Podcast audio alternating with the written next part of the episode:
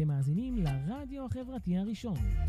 ועכשיו, אתם זוכרים את השירים, הבית החם של המוסיקה הנוסטלית הישראלית בהגשת דני אדלסון, ורק אצלנו ברדיו החברתי הראשון.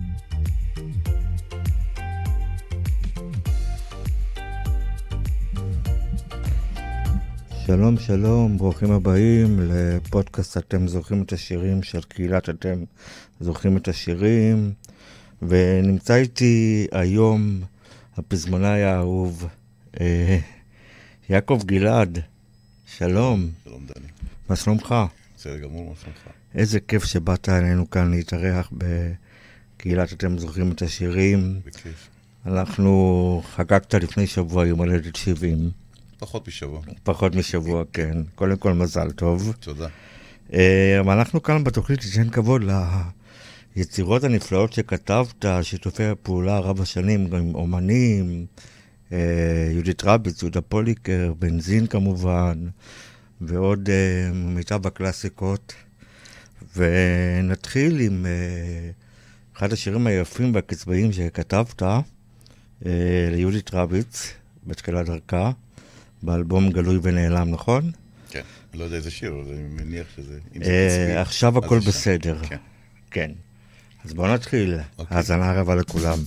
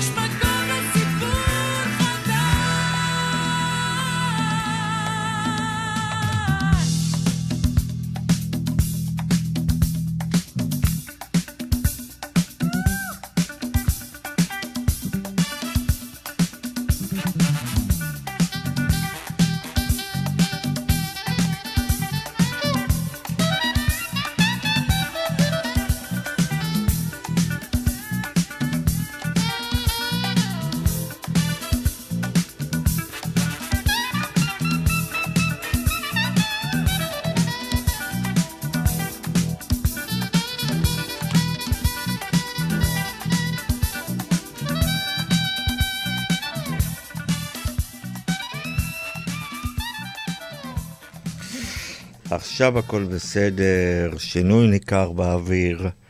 יש לך משהו לספר על השיר הכל כך יפה הזה? אה, היה איזה, אתה יודע, בכל קשר אה, יש נקודות מפנה, כן. ואני חושב שכבר הכרתי את יהודית משהו כמו שלוש שנים. אה, הקשר בינינו היה מאוד קרוב. כתבת לה את סמבה ברגל שמאל ללהקת ששת, נכון? כן. ועוד הכרתי אותה לפני זה. אה, ו... לנו, הייתה לנו איזו שיחה מאוד אה, ארוכה אל תוך הלילה, שבה שנינו דיברנו ואמרנו דברים שלא אמרנו לפני כן, אחד לשני, והייתה הקלה מאוד גדולה, והיה כיף נורא גדול להרגיש שיש איזו יכולת וקרבה ופתיחות להכיל כל אחד את הצד השני, ולהגיד ולשמוע. והשיר בעצם מדבר על ההרגשה הזאת, על, ה, על, על הנקודה הזאת ש, שבתוך קשר פתאום קורה הדבר הזה שנפתח כן. איזה שסתום חדש, כן. סיפור חדש. ו... בעיקרון, אה, ספר לי באמת על תחילת העבודה עם אולית רביץ. אה, גם כתבת לה עוד שירים. יהודית אה, הכרתי כשהייתה בסוף השירות הצבאי, אה, בסוף שירות בלהקה צבאית, יחד עם קורין, שהייתה איתה באותה להקה צבאית. קורין למדה עם אח שלי באותה כיתה ובתיכון, והיא גדלה איתנו בהרצליה. קורין אלעל? כן. ואח שלי פגש אותם והם סיפרו שהן אה, מלחינות ומנגנות וכותבות. הוא אמר להם שאני כותב שירים. אז הם ביקשו את הטלפון, ועוד באותו יום הם הגיעו אליי עם גיטרה, וכל אחת מהן שרה את השירים שלה, ואני עפתי לגמרי. כי גם מהלחנים המדהימים, גם מהקולות המדהימים שלהם, אה, כל אחת בסוגה, אני ממש לא האמנתי למה שאני שומע. הרגשתי שזה יותר מהרגיל, יותר מלשמוע עוד שיר חדש. אה, ממש עפתי. והתחילה חברות, וכיפית מאוד, והם גרו בתל אביב, לא רחוק ממני, ו... התחלנו לכתוב יחד גם, אה, להתעסק... היא הביאה. לחנים שלה ואתה עליהם אה, כתבת מילים? כן, כן, כן, זה היה יותר כך. יותר ככה. כן, במקרה של זה, זה היה לחנים, שכתבתי מילים ללחנים. אה, וגם, אתה יודע, כל ההתפתחות וכל השינויים שכל אחת מהן עברה, ויהודית כמובן, וגם אני, היינו מאוד קרובים אחד על השני, והיינו במעקב אחד, עם הש... אחד על השני. אז כאילו גם uh, תהליך של קבלת החלטות, uh, אומנותיות, אז הכל היה ביחד. כזה- אצלה אמנותית, היא אצלה אמנותית בעיקר, כן. באלבום השני, כן, אחרי שהיא בעצם כבר התפרסמה עם האלבום הראשון, כן, הייתי כבר, הייתי, בתקופה של הבאים שלנו גם הייתי. שכן, אה, בתפקיד אחר, בתפקיד אה, טייטל רשמי אחר. אבל אה, הייתי כבר עוד לפני, עוד לפני האלבום הראשון. כן, וחוץ מזה כתבת גם את ארבע לפנות בוקר, לא נרדמת. כן, זה האלבום הראשון. זה כן. באלבום הראשון, נכון? לא, זה מגלוי? עיניים. כן, אוקיי. כן. אוקיי. נכון, נכון, נכון, נכון. כן. אה, כן, באלבום הראשון זה ליד הדלת, אה, שיר אחר. כן. אה, יש לך משהו על ארבע לפנות בוקר? איך זה הגיע פתאום? היא הביאה לי את המגינה הזאת, המגינה הזאת מאוד מסובכת. נכון. היא לא מגינה פשוטה, אם אתה בודק את ההברות, מוקפצות, זה מאוד מאוד לא קל, ולך תלביש על זה עכשיו מילים. אז חיפשתי מה יושב, קודם כל, מה המשפט הראשון, הפותח, שישב על ה... טן טן טן טן טן. אה, ואיכשהו הגעתי לארבע לפנות בוקר. זה גם אפיין אותנו, כי אנחנו לא הלכנו לישון מוקדם כן. בתקופה הזאת. אה, וזה שעות ו- שהייתם קצת ערים, כן, לקראת שינה. והייתה לי איזו מחשבה שבעצם, אה, עם כל כמה שהמנגינה שמחה וקופצנית, אני במילים אה, יבוא ממקום הפוך. עצוב עם איזה קצת. קונטרה. לא עצוב, אבל מדוכדך. אה, זה קרה לך עוד, ב- למשל כן. ביום שישי למשל. כן, כן.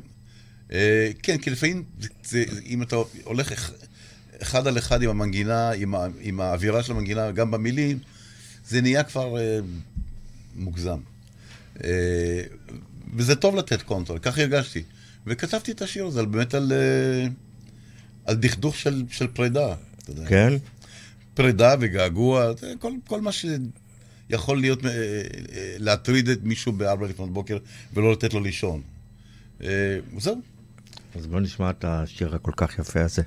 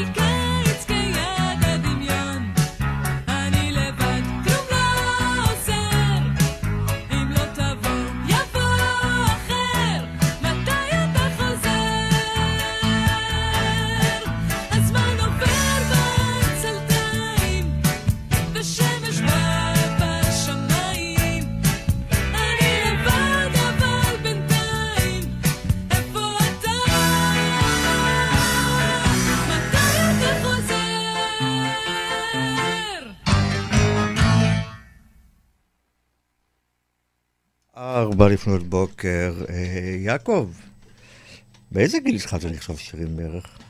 אה, עשרים. עשרים? כן, לפני זה לא כתב, כתבתי, אבל לא כתבתי שירים. הייתי כתב נוער במעריב לנוער, הייתי כותב לעצמי יומנים, סיפורים וכולי, אבל לא כתבתי שירים. זה לא? נחת עליי פתאום, out of the blue, דווקא כשהייתי ב... בלונדון אצל חברים, באיזשהו לילה שלא נרדמתי. הייתה לי, העת היחידה שהייתה לי הייתה עת אדומה, אני זוכר את זה, והתנגנה לי איזה מנגינה בראש, אני זוכר, אני יודע איזה מנגינה, מנגינה של דסטי ספרינגפילד, אה, Summer is over, ו...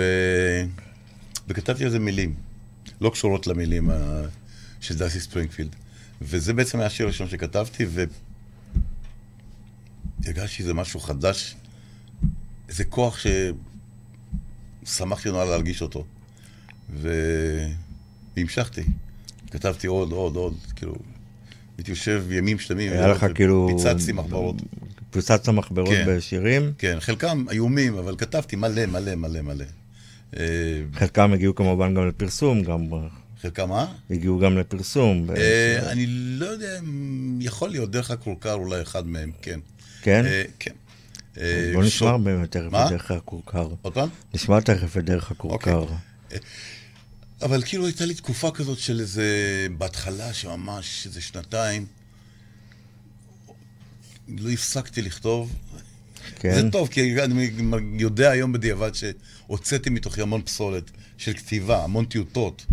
אה, אבל תוך כדי זה למדתי כל מיני דברים, לימדתי את עצמי.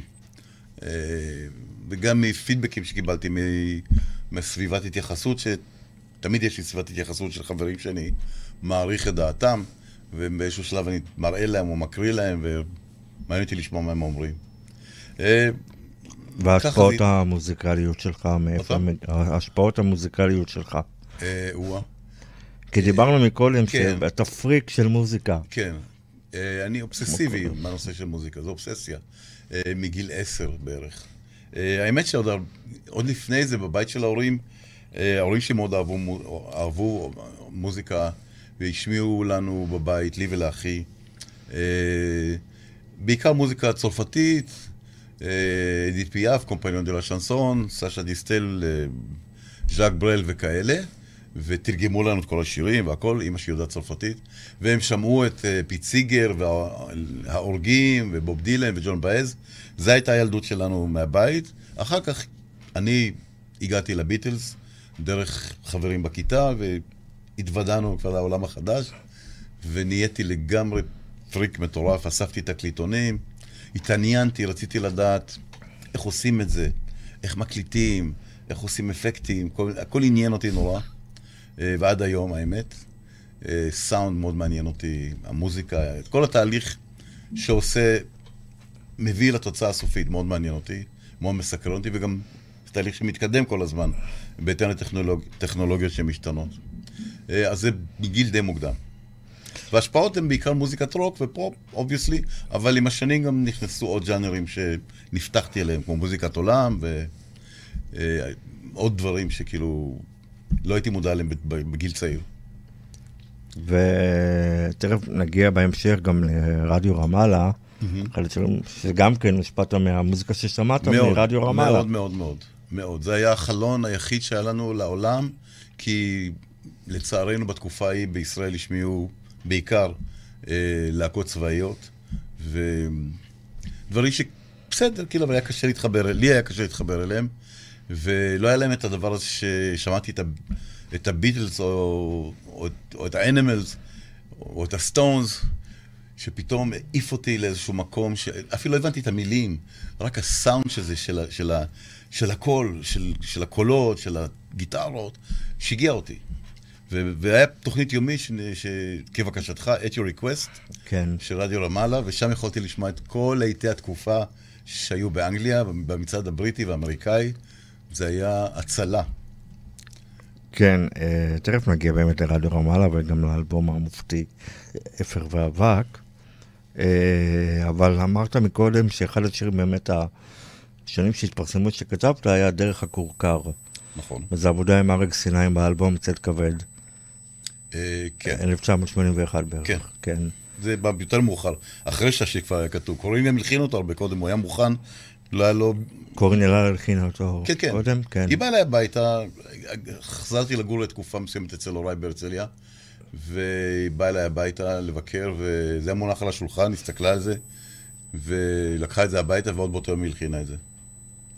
בערך... אה, אבל זה לקח זמן עד שזה הגיע כן. לאריק, זה לא... זה לא נכתב לאריק. כן. כשהתחלתי לעבוד עם אריק, זכרתי, נזכרתי בשיר הזה, שאלתי אותה מה קורה עם השיר הזה, והבאנו את זה לאריק. אה, איך הגעת באמת לאריק סיני מתי התחלת לעבוד איתו? הוא הגיע אליי. הוא הגיע אה, אליך? מה? הוא הגיע אליך.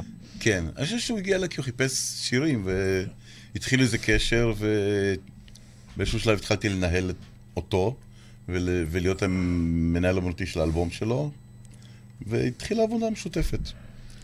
אה, בוא נשמע את דרך הכורכר, אה, ויש איזה גם... אחר כך נשמע אותו. ויש גם בשעה שכזאת, שזה גם כן אחד היפים, שיש סיפור קצת מאחוריו, נכון? אפשר. כן. אני חוזר בדרך הכורכר בפיתולי אותו מסלול מוכר ושוב נדמה שזה אותו צרצר שר מתחת שיח הצבא שני הברושים בשער הקדמי שומרים על סף הבית של אמי ועל עמוד בטון טבוע שמי שרשמתי פעם בעצמי. וריח מלוני עם דבק אורנים נופל כבד כמו השנים אבל תמיד מסביר פנים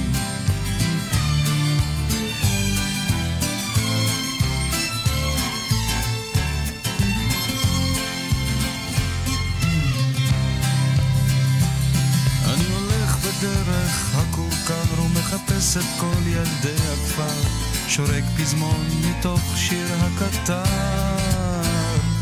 אך לאיש זה לא מזכיר דבר. באופניים שחצו שדות גלגל חסר כנפיים חלודות ועל העץ תלויות שתי נדנדות. רק ברוח הן מתנדנדות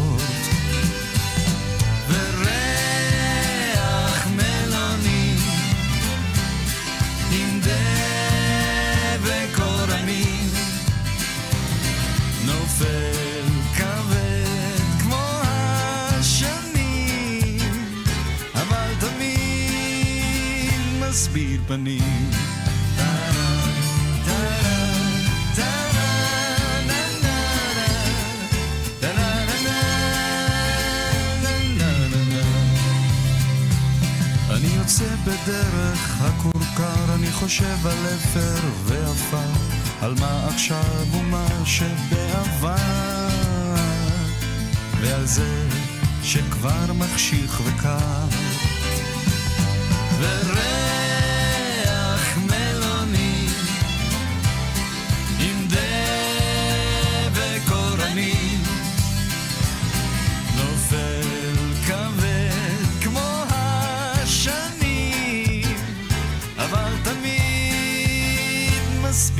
מסביר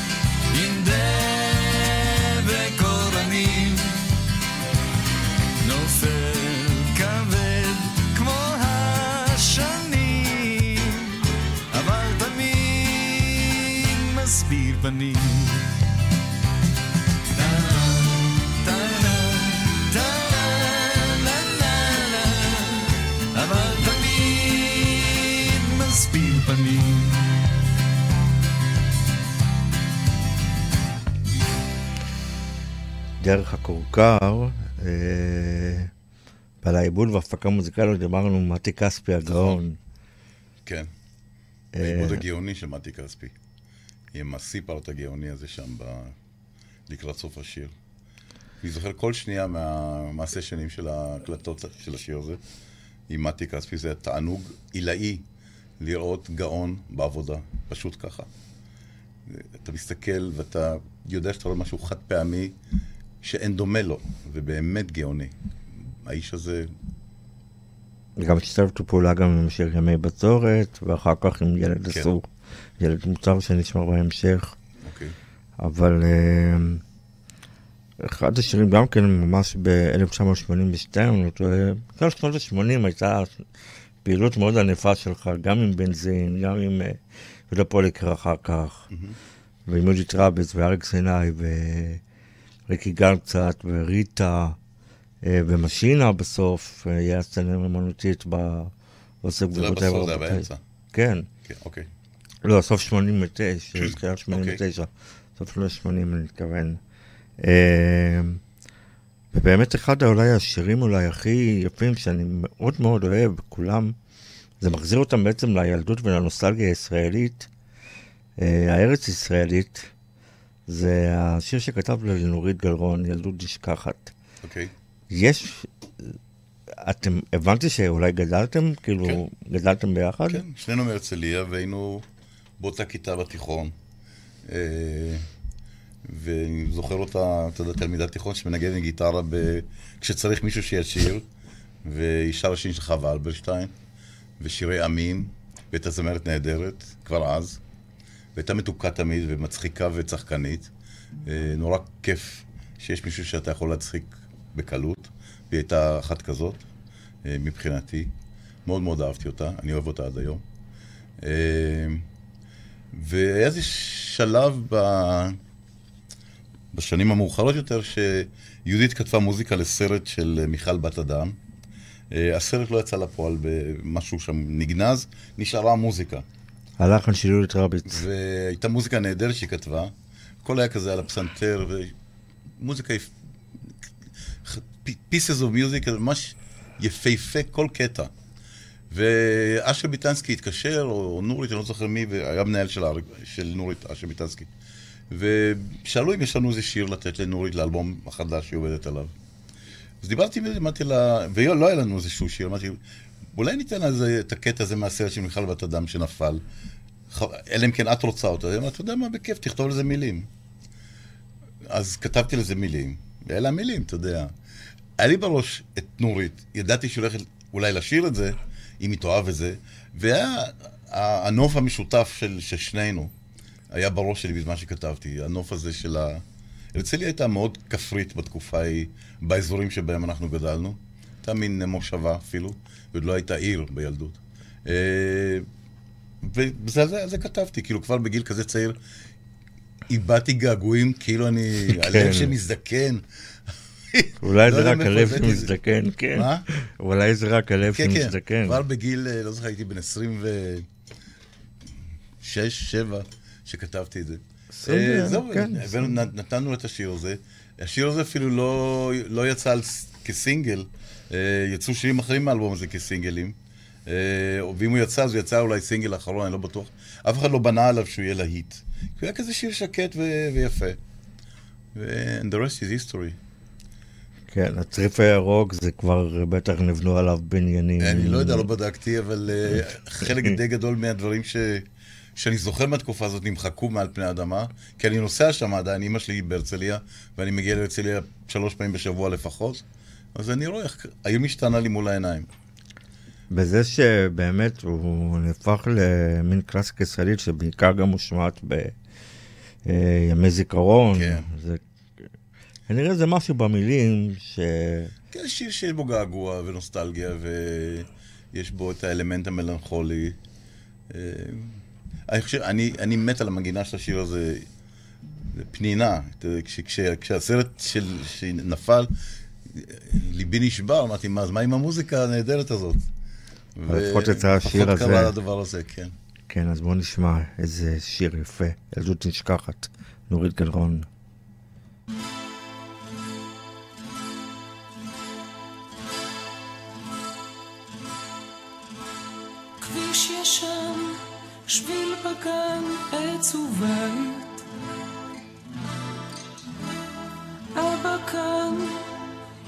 שם, כאן נשארתי. מה שהייתי פעם מזמן, מה שעכשיו ילדות נשכחת. צריף ירוק, לא רחוק בית הספר.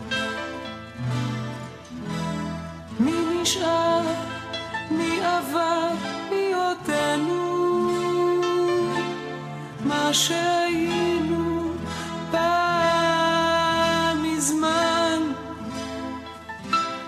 מה עוד מביא אותי תמיד אל אותה ילדות נשכחת? זוכר איך שהלכנו דרך קבע לאור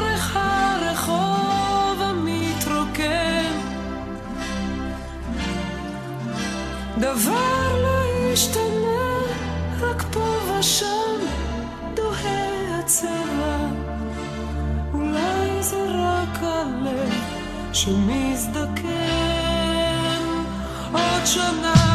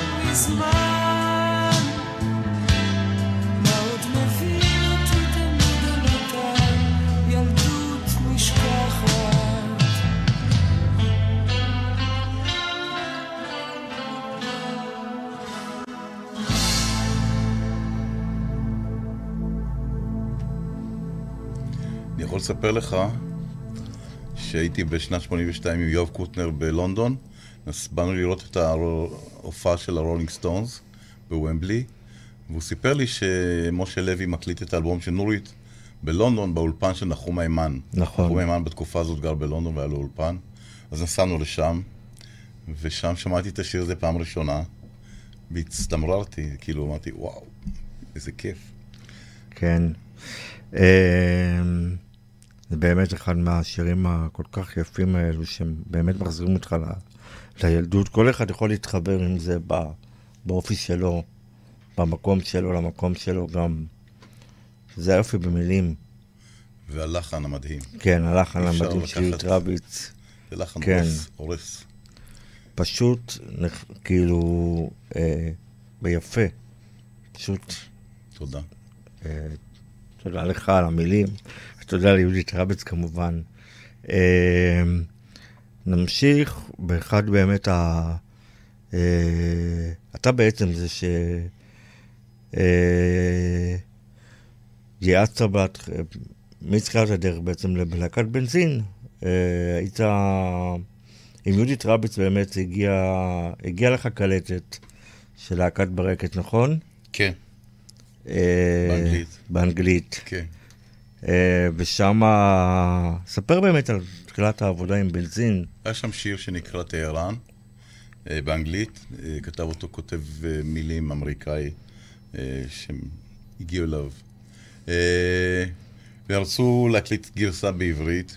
הם עבדו באותו זמן באולפן ש... בסיגמה, כשגרי אקשטיין היה שם טכנאי.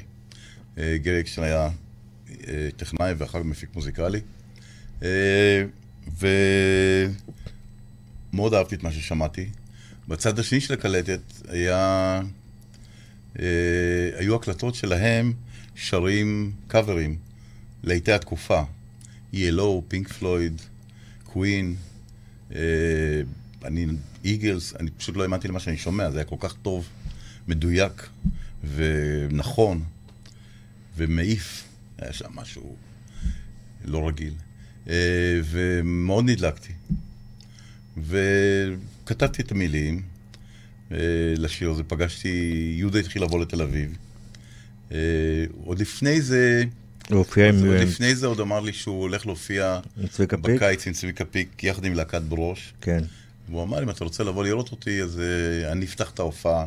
אני עולה לבד, עושה סולו, ואז אה, הלהקה עולה וצביקה עולה. ובאתי לעיר הנוער, ואלפי אנשים, ועולה הבחור הזה באומץ מדהים מול כל הקהל הזה, לבד, עם גיטרה, לבוש בבגדים שדורין פרנק- פרנקפורט עיצבה להם. וואלה. אה, גלם כזה, אתה יודע. ומביא סולו שהעיף את כולם, לא אותי, את כולם. ואמרתי לעצמי, וואו, מה הולך פה? אה, זהו, התחלנו להיפגש, הוא היה מגיע לתל אביב, אני גרתי באפקה, והתחלנו לעבוד על השירים. אה, כי היו, בלחנים היו מבנים לא מוגדרים. לא היה ברור מה בית, מה פזמון, אה, כמה פעמים בית, כמה פעמים פזמון, מה סי-פארט. איך שהתחלנו לסדר את זה למבנה של שיר באורך סביר, ובמבנה שאפשר לכתוב לו מילים, שיהיה קולח וזורם וכיפי. וככה עבדנו חופשי זה לגמרי לבד, ויום שישי את יודעת, ובעיר הזאת, וגשם, כל השירים ש... של בנזין באלבום הראשון. אה, ובשלב יותר מאוחר התחלתי לנסוע אליהם, לקריות, אה, והתחלתי לעשות, לעשות איתם חזרות על העיבודים של השירים, על איך זה יישמע. אה, בלי לדעת מה אני עושה, בעצם התחלתי לעשות הפקה מוזיקלית. עוד לא ידעתי להגדיר לעצמי מה אני עושה. באיזשהו שלב אמרתי, ל... אמרתי להם שכשהקסטה, כשאני ארגיש שזה מוכן, ניקח את הקסטה, נקליט את זה, ניקח את הקסטה לחברת תקליטים, ו... ובואו נקווה ש... וזה לא הלך בהתחלה. זה כן הלך, במקרה הזה זה הלך. לי זה הלך, כשאני הבאתי את הקסטה אחרי שנת עבודה מפרכת, בחדר החזרות שם בקריית חיים, אה, הבאתי את זה ל... לאמיר אמר אבן ב-NMC ז"ל, איש יקר ואהוב, שאמר תביא את זה מהר. אה, הבאתי את זה אוקיי. ליאוריק בן דוד אחר כך הביתה, אה, והוא גם אמר תביא אותם, תביא אותם. וזהו, זה היה... זה, זה, התחיל את הסיפור של בנזין. אז בואו נסתור קצת לבנזין, אבל בואו נשמע קודם את אה, באמת אחד השירים הראשונים שיצאו לרדיו. אה, חופשי זה לגמרי לבד. הראשון. הראשון, כן. כן. ו... כן.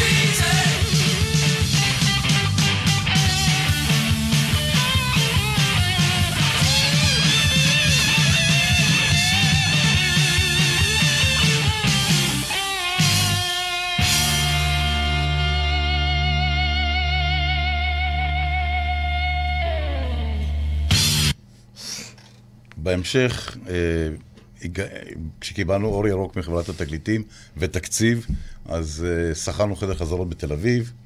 אה, הם כולם עברו לתל אביב, הפסיקו להופיע ב... בקריות. בחתונות ואירועים, מה שהם עשו לפני כן. אתה שינית להם את השם לבנזין? לא אני, זה, זה היה תוך כדי חזרות, פתאום אלי חדד אמר, בוא נפסיק, אני גמור, אני מותש, אני חייב, תנו לי משהו לשתות, אני חייב קצת בנזין. יפה. זהו. אה, עשינו חזרות ב- בבית של אחותו של מאיר ישראל. אה, היה היה להם שם חדר חזרות מתחת לבית. אה, וגייסנו את יהודית, שתהיה, יהודית רביץ, שתהיה שותפה לה- לה- להפקה מוזיקלית. אה, והיא הצטרפה להם את היום-יום איתנו גם. גם שם וגם באולפן. שרה גם ו- קולות רקע. כמובן, כל, כל, כל קולות הרקע באלבום הזה, היא שרה עם הלהקה, ואני שומע אותה, אני שומע את הצבע שלה. הצבע הזה תרם המון לצבע של, של האלבום הזה בכלל. אה, בכלל התרומה שלה הייתה משמעותית. זה היה כאילו רוק מחוספס ו- וקשוח כזה, ש- שלא היה משם. קודם. יהודית גדלה ברוק כזה, עם רוק כזה עם אחיה.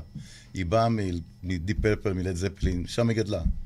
אה, זה לא היה לה זר בכלל. לא, התרומה שלה הייתה מאוד משמעותית. אה, תפקידי תופים מסוימים, אה, המון דברים שבלעדיה לא נשמעים כמו, ש... כמו שזה נשמע. אה, כולנו, כל אחד הביא את, את מה, ש...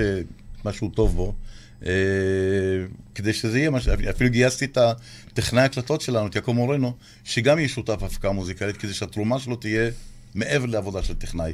שהוא יחשוב כאיש סאונד, מה הוא מביא ייחודי ואחר אה, למקום הזה, לאלבום הזה, שאין בשום אלבום שהוא עשה לפני כן, או שיצא בארץ לפני כן, והוא עשה את זה. הוא הביא סאונד תופים וסאונד גיטרות, והוא שם בנה מבנים בתוך האולפן, היה מדהים. אה, מה- תהליך יחסית קצר, התקליט הזה הוקלט ממש בכמה ימים.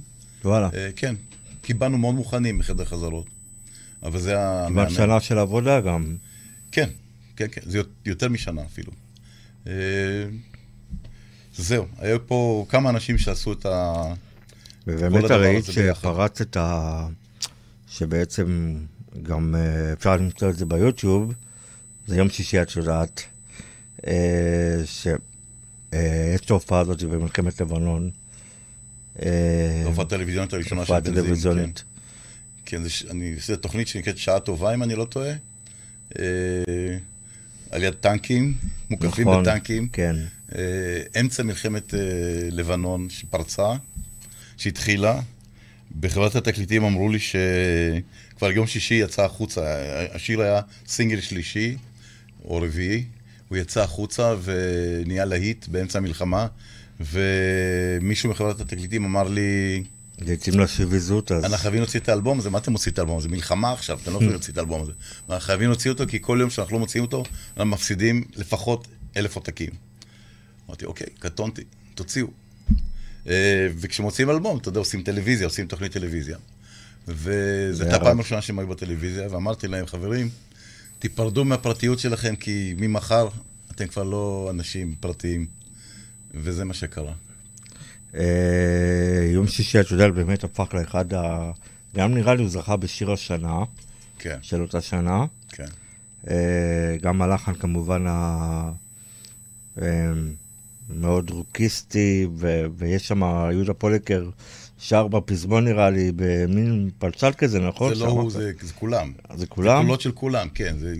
כולם קיש, יהודה ויהודית. יהודית רביץ. כן. והמילים, זה כאילו, הכוונה הייתה לעשות אה, הרמוניות קוליות בסגנון אה, הביץ' בויז. אה, עם קולות גבוהים, באוקטבה, פלצט. אה, מאוד מושפע מהביץ' בויז. והמילים, אה, שביזות של אה, כל השבוע שמחכים. המילים, אתה יודע, כן, דכדכת של כל השבוע, ו... והדבר היחיד הטוב שמחכה לנו זה יום שישי, זה יום שישי. המנחם וה... והכיפי. יום שישי, את יודעת, יש בעיר מסיבה, זה כבר הפך לסלוגן. אחר כך. אז בואו נשמע. אוקיי? השבוע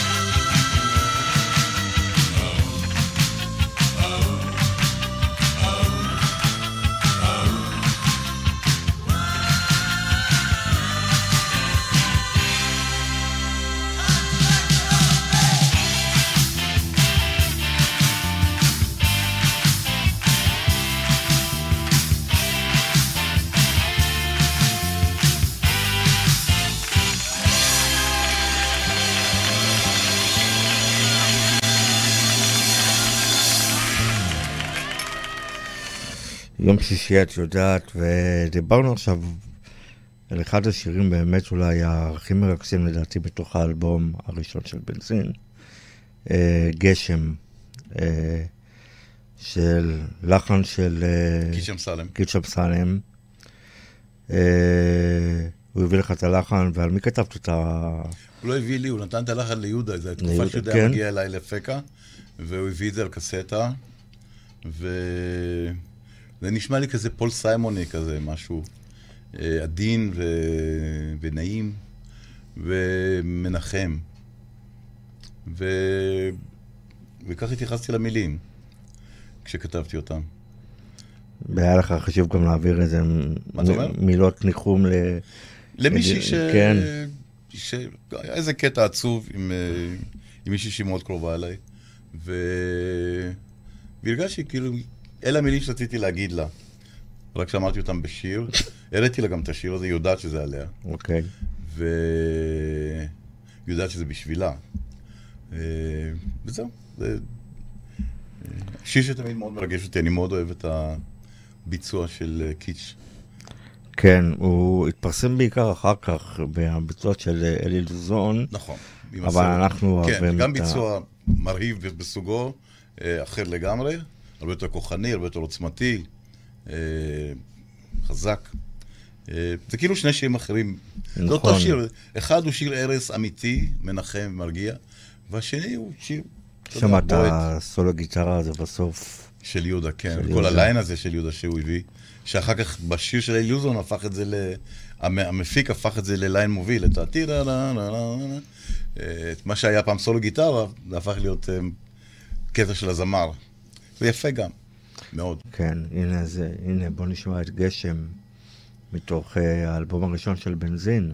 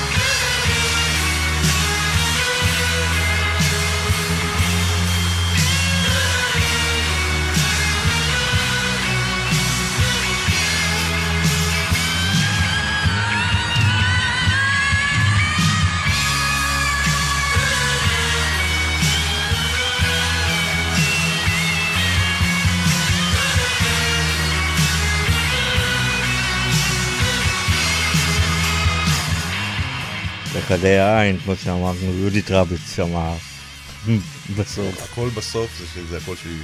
כן. כן. אה, ואולי אולי שיר אחרון של בזינצ'ן, גם כן של אלי חדד, נכון? אה, תני לי סיבה. אוקיי. כן. אה, איך נולד השיר הזה בעצם? אה, כמו כל שיר, כל השירים באלבום, מנגינה שיהודה נתן לי, ו...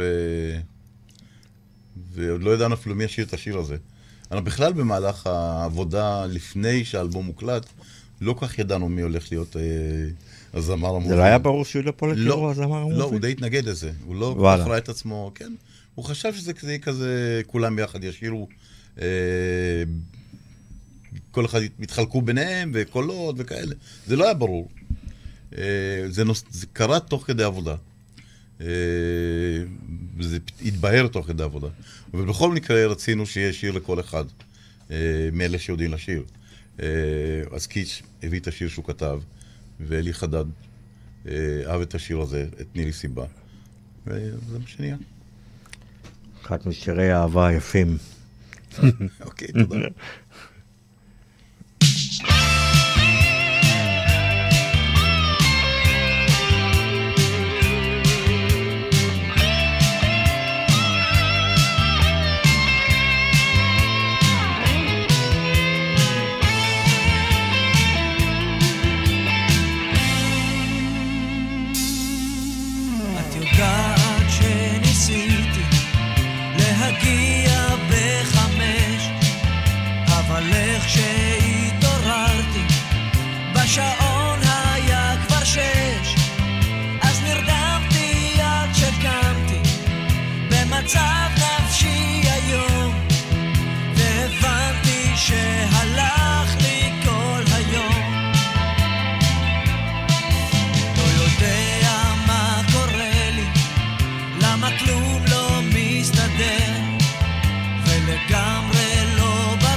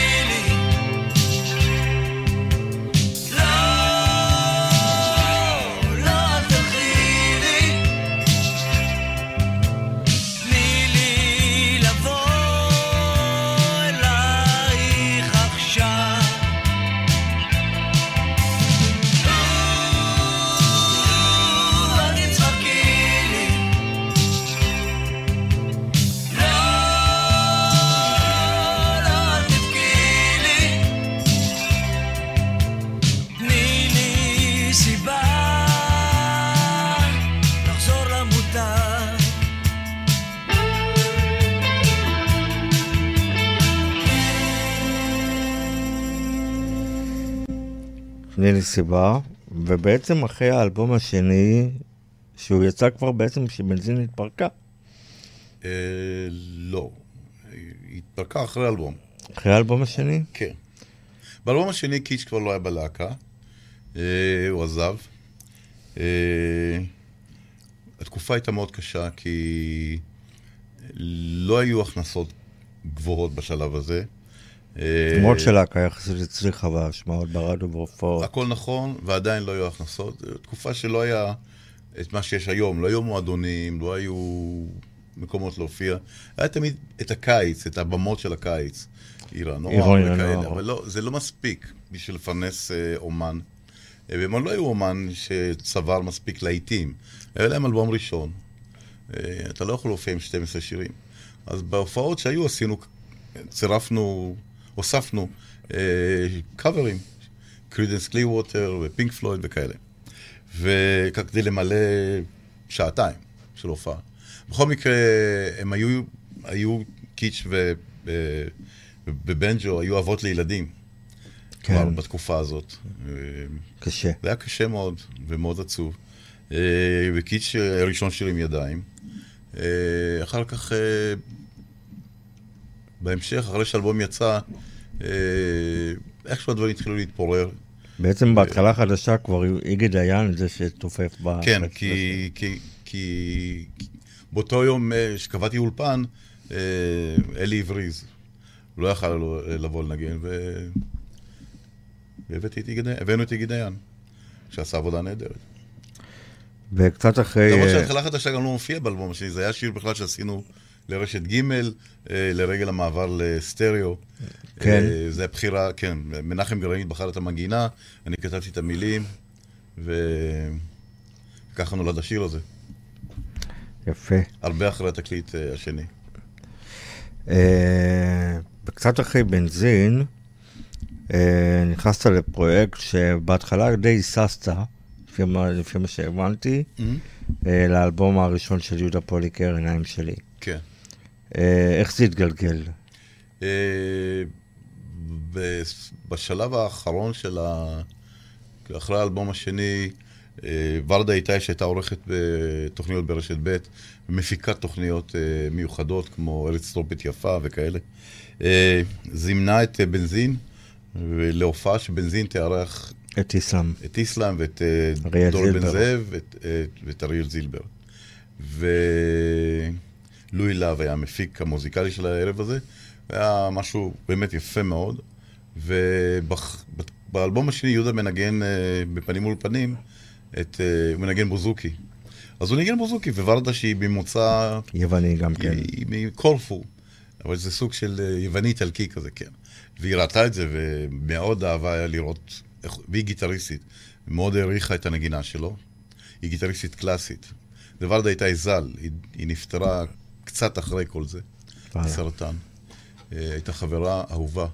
אה, והיא הציעה, אחרי שבנזין התפרקו, שיהודה יעשה ערב לכל ישראל, לרשות השידור, בהפקתה, בדומה לארץ טרופית יפה, שמבוסס על מוזיקה יוונית, יהודה יהיה המוביל, אבל שיהיו שם עוד אומנים, מזי כהן, גידי גוב, והיא הציעה עוד כל מיני שמות. אריק איינשטיין.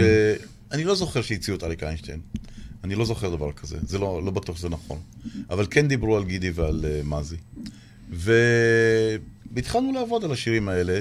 ורדה, היינו אצלה בבית, ואני, כשהיא התחילה לדבר על זה, אני מאוד, הרגשתי רתיעה מאוד גדולה, כי בשבילי מוזיקה יוונית בתקופה ההיא הייתה מוזיקה נחותה. לא הכרתי משהו אחר חוץ מהשירים של אה, טריפונס וכאלה, דיאלדדה, דם דם, כאלה שירים כאלה שאין כוחות. ולא ידעתי שיש מוזיקה יוונית אחרת. הייתי בור ועם הארץ, באמת אה, סוג של אטימות. וורדה, באנו אליה הביתה, היא אמרה, בוא אני אשמיע לך כמה דברים וזה, והיא אמרה לי על יד יהודה כל מיני שמות של אומנים שאני לא ידעתי על מה הם מדברים. דלרס, חלס אליקסיו, לא, לא ידעתי מה, מה, מה, מה, מה זה. באנו אליה הביתה והיא שלפה, האלבום הראשון שהיא שלפה היה אלבום של אה, דלרס, והשיר הראשון שהיא שמה על הפטיפון היה עיניים שלי, ואני פשוט נפלתי, לא הבנתי איפה אני. ותרגמת את זה בתרגום. חופשי או... לא. אה, היא בח... אגב, באותו ערב היא שלפה עוד כמה שירים שכולם נכנסו לאלבום. בוקר אה, יום ויהודה אחר כך ראשון. הביא גם את השירים ש... מהבית שלו, וככה נהיה, סליחה, וכך נהייתה רשימת השירים. אה, היא הכירה, היא שיתחה אותנו למישהי שתרגמה לנו מילולית את כל השירים, מילה במילה, ואני הפכתי את זה לשיר, כאילו, בגרסה שלי. ככה כתבתי את עיניים שלי, בוקר יום ראשון, אלקו. כפיים, כל השירים. אה, ומהרגע ששמעתי את, באמת את דלרס ואת חריס אלכסיו, נפתחתי לגמרי ועפתי למקום אחר, שלא ציפיתי ולא דמיינתי, כי נפתחו לי שסומים רגשיים שהמוזיקה היוונית הזאת פתחה לי. אני לא תיארתי לעצמי שזה יעיף אותי עד כדי כך. ובטח אה, הפתיע אתכם ההצלחה ש... אה, כן, של האלבום. כן, כן. למרות ש... כי אה, גם אז, עד אז, גם כן כן, בישראל, כן, זה היה בציבור. המוזיקה היוונית שהייתה די נחשבה למוזיקה נחותה. נחותה, כן. אבל עשינו משהו שהרגשנו שאנחנו עושים איזו הפקה מוזיקלית שמשלבת בין מוזיקה יוונית ורוק. ורוק. בכל זאת, הבאנו את עצמנו לתוך זה. וגם הבחירה של השירים, וגם הנימה של, של המילים, של השפה, של השימוש בנושאים. אני חושב שכן הבאנו משהו אחר ממה שהיו אז שירים מהסוג הזה לפני כן. אה, וזה פתח את האוזניים ואת הלב לעוד אנשים. לשמחתנו. כן, אז בואו קצת נשמע את העיניים שלי. אוקיי. את הפתיחה מנגן הקלידן דריו מלכי, אה, הסינתסייזרים שאתה שומע לפני, על, מתחת לבוזוקי. אה, גם דריו מלכי לצערנו נפטר, הוא היה הקלידן של להקת ברוש, בחור גאון בנגינה על קלידים. כן, זה ממש פתיחה מהממת. מה? פתיחה מהממת. מהממת. כן.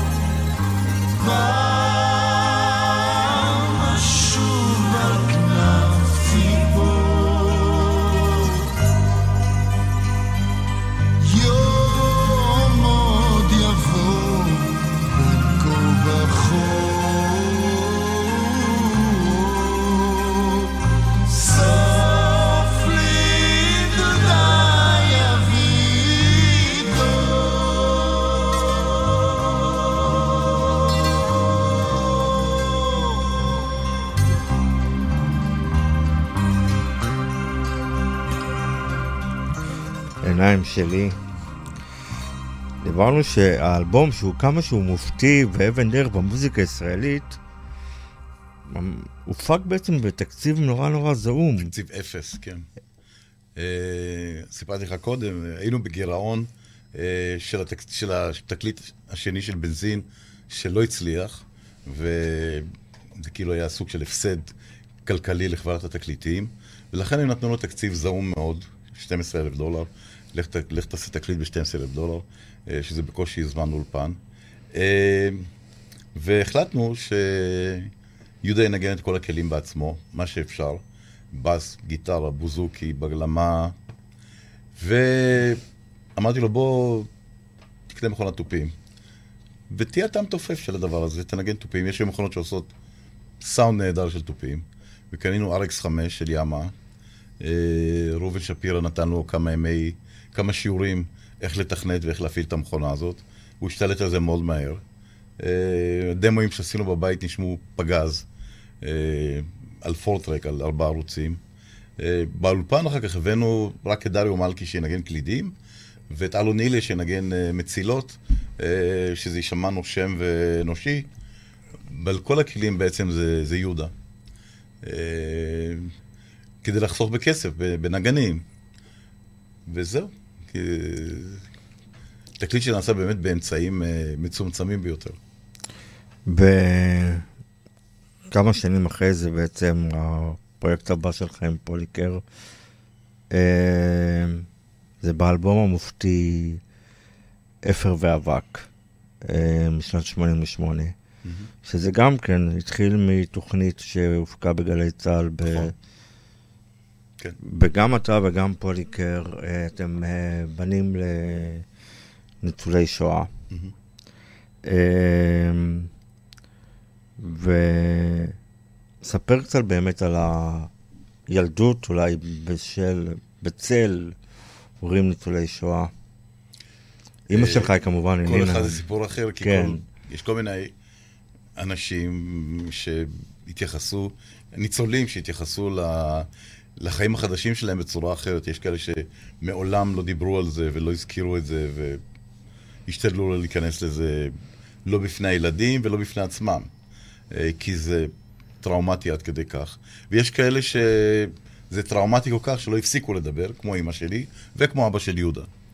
אה, אצל אבא של יהודה היו גם עוד ביטויים אה, של שמחות שהוא היה חייב לקלקל, כי, כי כל המתים לא, לא נמצאים עכשיו בשמחה הזאת, אז הוא יכול בארוחה חגיגית להפוך שולחן, לבכות, הוא היה משתכר. ו... ואימא שלי היא אחת שיודעת לספר סיפור, ויש לה זיכרון פנומנלי לפר... לפרטי פרטים, והיא כותבת מאז ומתמיד, ממשפט אייכמן ועד היום, אה, היא עכשיו בת 91, היא עדיין כותבת. אה, והיא כותבת כל הזמן, ומספרת ומרצה, ו...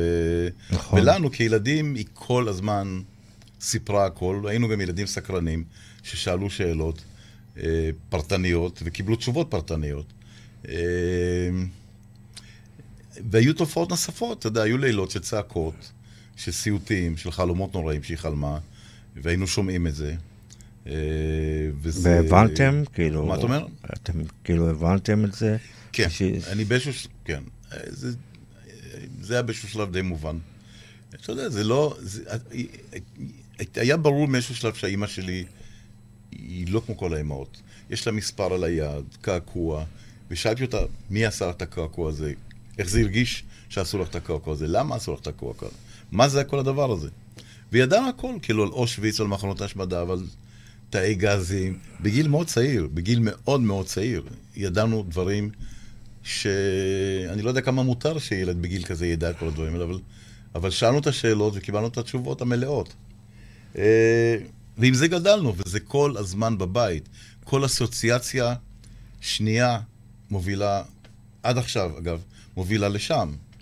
אה, ועם זה, עם זה, עם זה גדלנו. בעצם גדלנו, גם יהודה וגם אני, בצל של השואה. הנוכחות של המתים בבית, הנוכחות של, של המחנות, הנוכחות של ההוואי המסוים של תקופת המלחמה, היה בכל פינה בבית, כל הזמן, כל הזמן. ובעצם את, אה, כמובן, תחילת האלבום, פשוט לא ידעתי שזה יהיה אלבום, אבל זה התחיל בתוכנית של גלי צה"ל, של אה, דלית עופר. נכון. אחרי המלחמה, נכון? כן. 86 בערך? כן. אה, שבה אימא שלך, אלינה בירנבאום, אה, כתבה פרחים ברוח. פרחים ברוח. והשיר של אה, ולדיסלב שלנגל פנגל. שהיא תרגמה את התחנה הקטנה של בלינקה. כן. ואבא של יהודה, שהשתתף בתוכנית הזאת, ותרם את uh, התחנה הקטנה טרבלינקה, שאני, תר... לא סליחה, את uh, חכי לי סלוניקי, חכי לסלוניקי. שאני, שזה שיר שהיוונים שרו במחנות uh, בפולין, במלחמה, ואני תרגמתי אותו לעברית.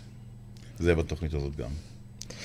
ובעצם, בעצם שלושה שירים שהיו סוג של הגרעין או הזרע הראשון למה שאחר כך הפך להיות האלבום אפר ואבק, מבלי שידענו בכלל שזה הולך לקרות.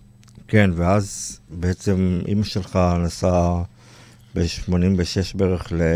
לפולין. לפולין, ועל זה כתבת שהיא חזרה את אפר ואבק, נכון? את לאן את נוסעת, כן. לאן את כאילו, נוסעת. שאלות, לאן את נוסעת זה לא רק על הנסיעה, זה גם בכלל לאן את נוסעת במחשבות, בחלומות, בסיוטים, אה, וגם בנסיעה הזאת, כן, זה כאילו מאוד מאוד אה, העסיק אותי. אה, שהיא נוסעת אל המוות, אל האפר, אל ה... ואיך בא לך צמד? שם הרי, הרי היא תיארה בפניי הרים של, של אפר, ואתה יודע, אין אף אחד שחיכה לה שם, כולם מתים. לאן את נוסעת? כאילו, מה יש לך לחפש שם? כן, כשהיא חזרה השאלה גם, זה היה, היה לך קשה, שהיא חזרה כאילו, היא כאילו, מה שכאילו נגע בנצח. כן, כי היא- הרגשתי שהיא נשארה שם, והיא לא חזרה אלינו באמת. וזה קצת אפילו כאילו, את יודעת, את יותר שנים בישראל, וכבר יש לך פה אותנו, יש לך משפחה וחיים חדשים, ולא הבנתי עד הסוף אה, כמה המקום הזה שואב אותה. אה, ואיך באמת הגיעו צמד המילים. אפר ואבק? איך מה? הגיעו צמד המילים הזה אפר ואבק. אני לא יודע להגיד, זה תוך כדי כתיבה. זה כן. כאילו היא סיפרה כשהיא חזרה, שהיא החזיקה שם, היא השתטחה על האדמה באיזשהו שלב, ובכתה, ובכתה וצרחה, עם קולות ש, של חיה. היא לא, היא לא הבינה, היא לא האמינה לעצמה שיוצאים לה קולות כאלה. והיא אמרה שהיא החזיקה ותפסה בידיים את הר האפר הזה ש, של העצמות, שיש שם שרידי עצמות וכל הגופות השרופים שם. אה, אז זה היה בליבור שזה אפר ואבק, כאילו מה, מה יש שם?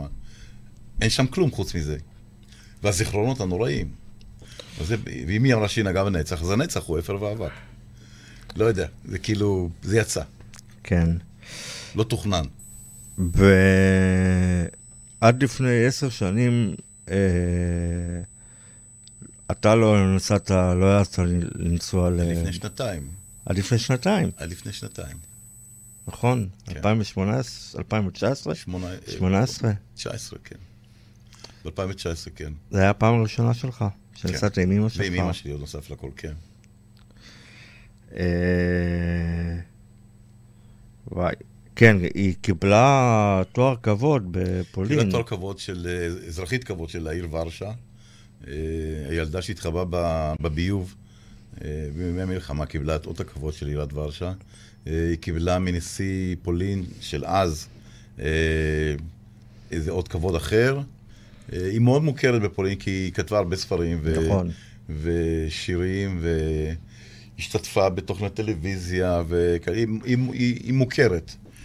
וכתבו עליה ביוגרפיה, מישהי כתבה עליה ביוגרפיה, והספר יצא לפני שנתיים, והיא הוזמנה לחמש ערים גדולות ל... לשבוע הספר, להשקות, ואז אמרתי שאני אצטרף אליה, ואני סוף סוף אסע איתה, וידעתי שזה מאוד חשוב לה שאני אסע, שאני שאני אהיה שם. ועל הדרך גם עברנו ב... בקייטנות, כן. במח... במחנות ההשמדה והריכוז, אז היינו בטבלינקה, במיידנק ובאושוויץ, ו... וראיתי גם איזה נפח היא תופסת שם, קהל עצום שמחכה לה בכל מקום עם ספרים לחתימה, והכל צילמנו, תיעדנו את זה לסרט תיעודי, שיקראו לו איך את, אה, לאן את נוסעת. זה עוד לא אה, יצא. מה? עוד לא, זה בעריכה בשלב, הזה. אה, ואני שמח נורא שעשיתי את הנסיעה הזאת.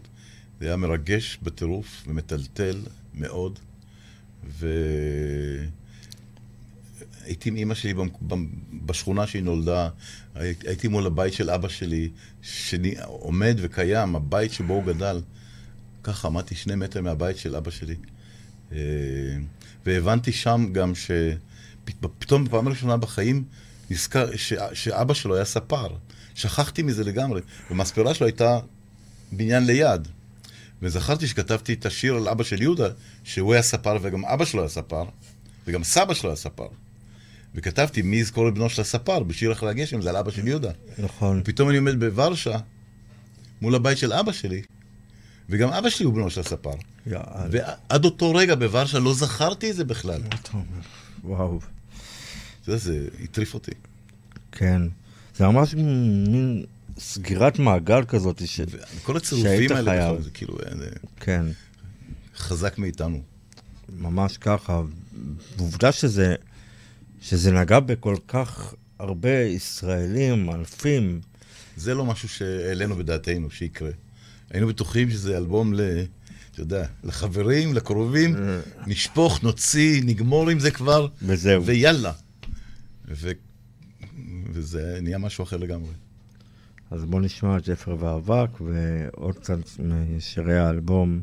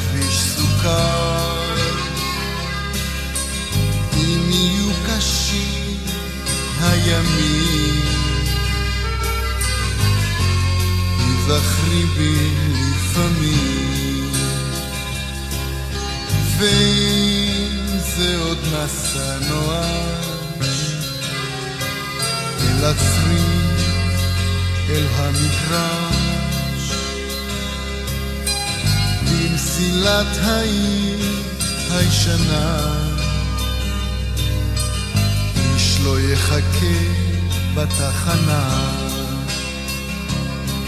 ואם את נוסעת, לאן את נוסעת?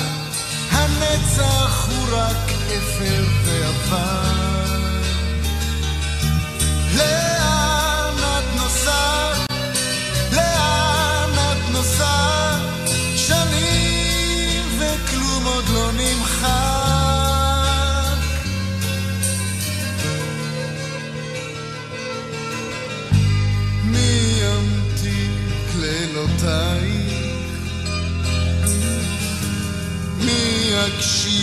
לבכייך?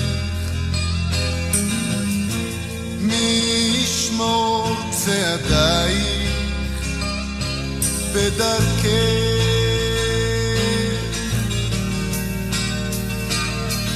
לאן את נוסעת? לאן את נוסעת? הנצח הוא רק אפר ועבר.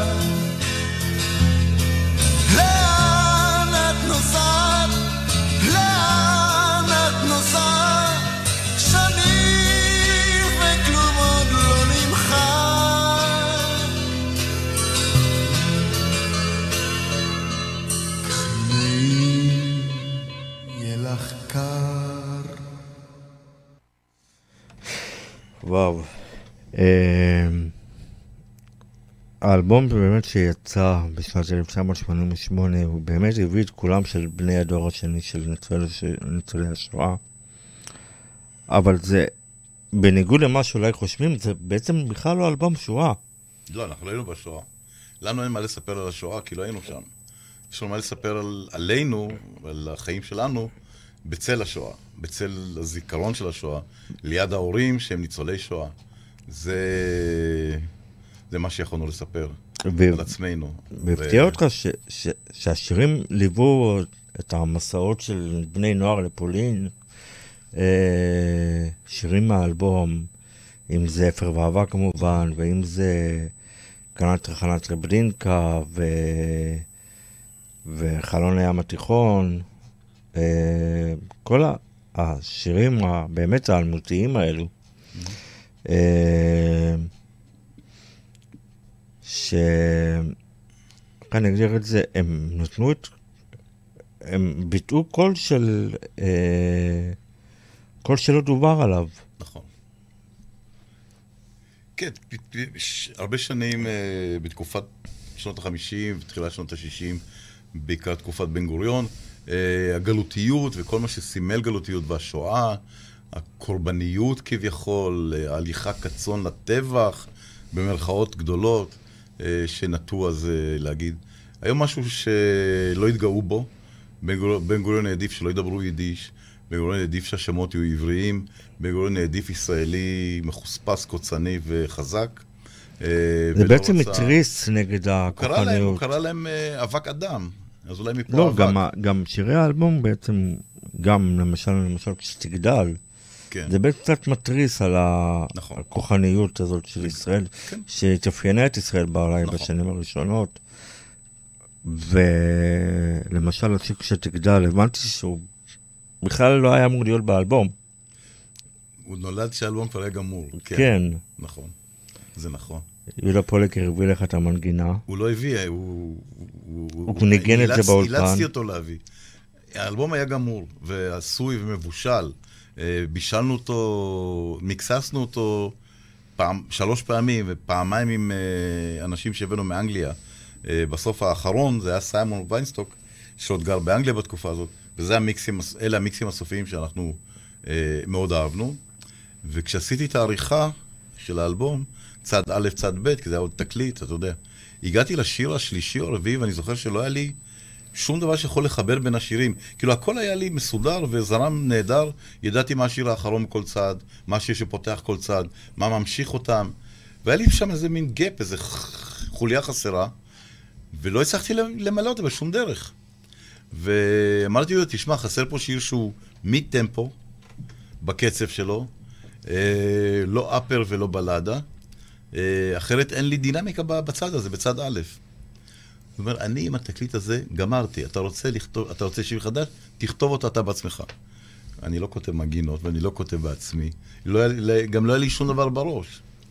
ובסדר, גמרנו את השיחה הזאת בעצבים. אה, עוד שיחה לא נעימה, שמדי פעם היו לנו כאלה. ואתה יודע, זה גם באמת כבר, כל אחד היה על קצות העצבים. כי כן, התקליט זה- הזה הוציא מאיתנו את המיץ. את הקרביים. ו- כן, וכבר באמת רצינו לגמור עם זה ולהתקדם הלאה. ופתאום אני בא, בוא עוד שיר. אה, בבוקר למחרת הוא התקשר אליי, תקשיב. ואני מקשיב, הוא משמיע לי משהו כזה עם קלידים, אה, מין קצב ולסי כזה, והוא שר את, אה, את המנגינה של השיר הזה, של כשתגדל, ואמרתי לו, זה השיר. תקליט לי את זה על קסטה, אני אכתוב מילים. נסעתי אליו הביתה, לקחתי את הקסטה, חזרתי הביתה. באותו יום כתבתי את המילים, ו... מה הוא מדבר בעצם? השיר? מה אתה אומר? באמת מדבר השיר על ה... הוא שר, ב... כשהוא שר לי את זה, את כל השירים הוא שר תמיד באנגלית. מג'וברשת. כן. אבל כשהוא שר את השיר הזה, בפזמון הוא שר, המילה הראשונה הייתה When you grow. אז כאילו הוא שתל כבר את הרעיון ואת. המילה, וזה לגמרי התאים לי, והיה לי ברור שזה יהיה כשתגדל. כל השאר עוד לא היה לי, אבל את זה כבר היה. ואחר כך כמובן הכל היה...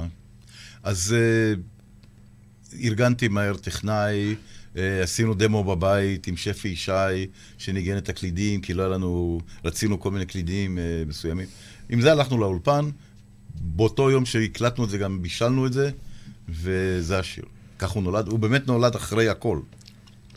והפך לאחד באמת הקלאסיקות הגדולות. גם המילים הם יחסית, אה, כפי שדיברתי מקודם, זה, זה אלבום שיותר התייחס לבאז לכוחניות ש, ששררה גם בישראל אה, כן. באותה תקופה. כן. גם בשנות ה-80, כמובן, אחרי מלחמת לבנון וכל ה... אפילו במובן מסוים, זה, באזורים מסוימים זה קיים עד היום. כן. אבל זה חלק מהישראליות, מהצבאיות, מה, מהמיליטנטיות שאופיינית לא רק לצבא, אלא בכלל. ל, ל, אלינו, בכל מיני רבדים ושכבות אה, בציבור. אה, והשיר הזה באמת בא, כמו שאתה אומר, מהמקום המתריס, מהמקום שלא מתחבר, מהמקום שנשאר עומד מן הצד, מתנדנד בארסל ולא מתערבב בקהל. כן. וואו, ממש ככה. אז הנה בוא נשמע.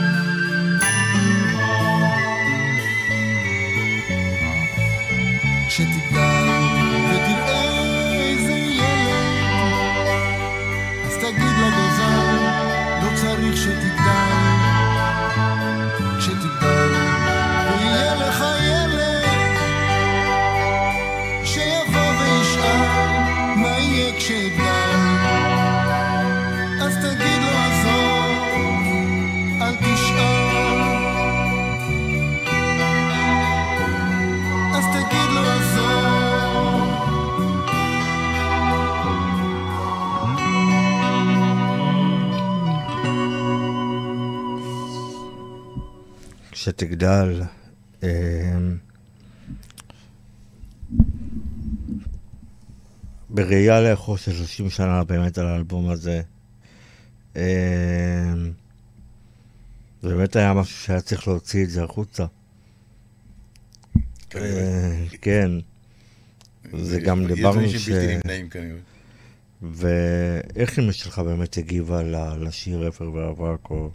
אני הבאתי את אלבום? שלי לאולפן כשהשיר הזה כבר היה ממוקסס, והיה ביום שבת, היא הגיעה עם אבא שלי, והושבתי אותה על כיסא בחדר אחר, באולפן, שמתי לה אוזניות, ואמרתי לה, תקשיבי, היא לא ידעה בכלל שאנחנו עושים תקליט כזה וזה, ושמתי לה את האוזניות, והיא שמעה את השיר, ואני עמדתי מאחוריה וראיתי את הגוף שלה רועד. והבנתי שהיא בוכה. וכשזה הסתיים, היא חיבקה אותי חזק, חזק, חזק. והיא אמרה לי משהו כמו, אתה יודע בדיוק איך אני מרגישה. כאילו, מה, שה, מה שהשיר הזה אומר זה בדיוק מה שכל החיים רציתי להגיד לך. וואי, כן. מרגש. אמ, נמשיך, גם כן, אנחנו לקראת סיום, אבל אחד השירים שבעצם אתה לראשונה גם מדקלם, אה, נמס בגשם. כן. ופה אתה צריך לספר קצת את הסיפור מאחוריו, כי מה שכתוב בוויקיפדיה, וראינו את התגובה ש... שזה, אז, אז זה ספר. המקום להגיד שלא כן. לא היה ולא נברא, אה, ואם מישהו מכיר, אה, מישהו שיודע אה, לנהל עמודי ויקיפדיה, אני אשמח שייצור איתי קשר, אני אשלם לו על בסיס חודשי, כדי לשמור על... אה, על אה, אמינות. על, על, על אינפורמציה אמינה, ולא לא יודע מי דוחף את האינפורמציה השקרית הזאת, זה מוציא אותי מדעתי. אה, הסיפור הוא, היה לי, היו לי אה, יחסים מאוד מורכבים עם הוריי בגיל ההתבגרות. אה, והיו ימים שחזרתי הביתה ו... ולא הכניסו אותי, לא נתנו לי להיכנס הביתה. אמרו, תישן בחוץ. חזרת מאוחר מדי. הייתה שעה, שעה 11, אז אסור היה לחזור אחרי שעה 11. וואלה. וכן, אז ישנתי בחדר המדרגות, וישנתי במחסן למטה, וישנתי באיזה חצר שהיה שם איזה מבנה, לא משנה. ישנתי בחוץ. ו... אבל לא הרגשתי שזה כאילו איזה משהו מאוד נורא. בדיעבד אחר כך חשבתי לעצמי, איך אפשר לתת לילד, אה, לנער, לא להיכנס הביתה? אה, אחר כך, אחרי הרבה שנים, אה, ראיתי כתבה בטלוויזיה על נערים ונערות שנזרקו מהבית, ממש ככה. לא שבחרו לברוח או לצאת מהבית, שנזרקו מהבית, מכל מיני סיבות. לא מצא חן בין ההורים, הילד או הילדה, שזה לא מה שהם, הילד או הילדה שהם פיללו אליהם. אה, לא הצבע שיער שלהם ולא הבורג בלשון או בשפתיים, או לא, או לא העדפה המינית שלהם. אה, מכל מיני סיבות, אנשים ש... ילדים, נוער, שישן בכיכר דיזנגוף ובסביבותיה, אה, הם היו מתכנסים שם בתקופה ההיא, והיו ישנים בכל מיני חצרות ובחדרי מדרגות וכאלה. וזה מאוד נגע לליבי, וזה היה טריגר לכתיבת השיר הזה. זה שיר שכתבתי לו קודם את הטקסט. אחר כך שעבדנו על התקליט, אה. על, על האלבום הילד שבך, הייתה איזה מנגינה, היה איזה שיר שיהודה היה אמור לשיר, וכל השיר הוקלט בסולם, שבשלב שכבר יהודה היה צריך לשיר אותו, היה גבוה ליהודה, והוציא ממנו איזה קול של לא, לא, לא אהבנו. אה, והעדפנו, אמרתי, תנסה לשיר יותר נמוך, את הבתים אולי תדבר. הוא אומר, אני לא יודע לדבר, כאילו, אמרתי, תדבר כמו לו ריד כזה, מין שירה מדוברת כזאת. אז, אה, בוא תקליט, תדגים לי איך אתה עושה את זה, איך, למה אתה מתכוון, ואני אעשה את זה אחרי, אחריך. אז נכנסתי ועשיתי את זה, אמרתי, ואתה תשאיר את הפזמון. אני, כאילו, רק אה, אה, את זה תדבר. נכנסתי, עשיתי לו את הטייק הזה, הוא אמר, ככה זה, אני רוצה שזה יישאר. הוא אומר, אני לא הולך לעשות, אני לא אעשה את זה יותר טוב ממך, תשאיר את זה ככה. אמרתי, מה, הקול שלי ואז פזמון עם הקול שלך? הוא אומר, כן, ככה זה יהיה. שלא בנצח היה. לא תכננו את זה שזה מה שיהיה. וזה מה שהיה, זה מה שיצא. יד המקרה. כן. יד המקרה, והוויז'ן של יהודה במקרה הזה, שראה משהו שאני לא יכולתי לדמיין אפילו. וגם הסיפור שמה שלא נכון בוויקיפדיה, שזה כאילו נכתב על מערכת היחסים הזוגית שלך כביכול שלא הייתה. לא, לא, לא. שלא לא, הייתה. לא הייתה, לא היה דבר כזה. אני יכול להגיד לך בדיוק מי היו בני הזוג שלי, ומי היה בן הזוג שלי בתקופה ההיא, וזה לא אותו אחד. אה, שום דבר כזה לא היה ולא נברא. ואני באמת כתבתי את השיר הזה עליי. עליי, והיה לי חשוב להגיד שהורים שמגרשים ילד מהבית, הורגים אותו נפשית, בין אם לא, לא פיזית. המשפט בסוף, מצאו אותו קפוא ליד הים, קפוא זה מת נפשית, יותר מהכל. כן, זה אחד השירים באמת המרגשים ו... אה, מאוד. נמס בגשם.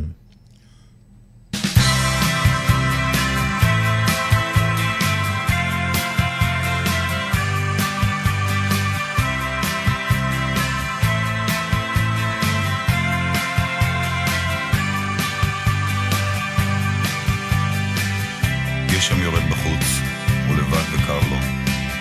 ובטלפון הציבורי שומע קול שמוכר לו. זאת אמא שלו מהבית, אוטומטית וקצרה. שלום, תשאיר לו הודעה ואתקשר בחזרה. זה דחוף לא נורא, אבל היא, מה היא יודעת?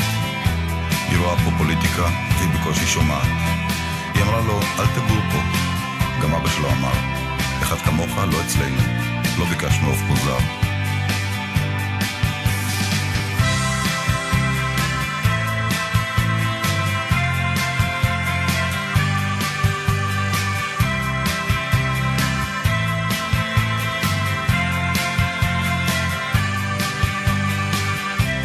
גשם בחוץ ממשיך עוד לרדת. אמבולנס מיילל, בכביש עוברת ניידת. ילד, איפה אתה גר? שואלים אותו כולם. אני, בגן הציבורי, על הספסל מעל הים. הוא נראה לאחרונה עם תרמיל וסוודר.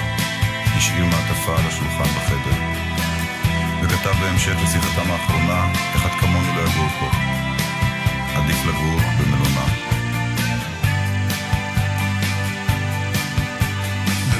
עץ וגשם, אף ברוח.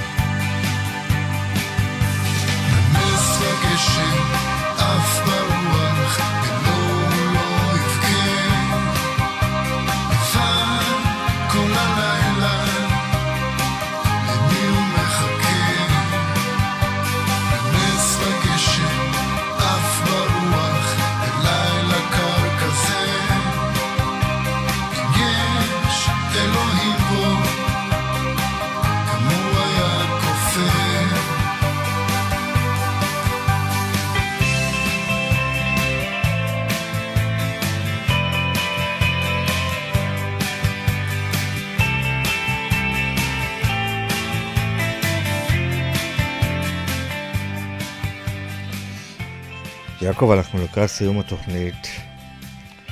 אה, קודם כל רציתי להגיד לך המון תודה.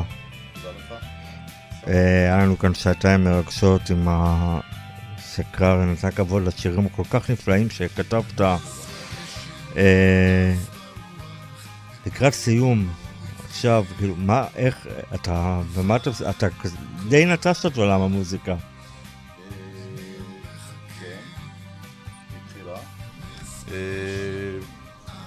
עבדתי ב-15 שנים האחרונות בחברת הייטק שמפתחת כלים דיגיטליים למוזיקה עם אולפני הקלטה. חברה מובילה בעולם, חברה בשם Waves, Waves Audio. אה,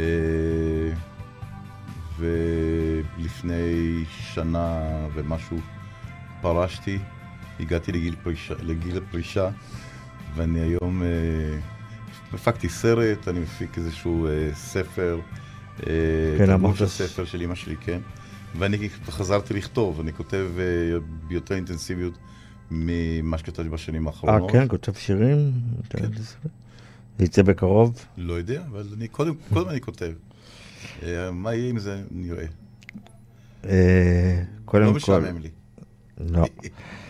אה, אז קודם כל, בשם כולנו לדעתי, אה, גם כל הצופים והמאזינים של קהילת אתם זוכרים את השירים, באמת תודה על, על קלאסיקות גדולות שבאמת נצרבו עמוק במוזיקה הישראלית. תודה לך. אה, ותודה על כל השירים הנפלאים באמת, וגם כמובן מזל טוב. עם הולדת 70, ו- וכל כך היה לי. כיף כאן לארח אותך גם לי.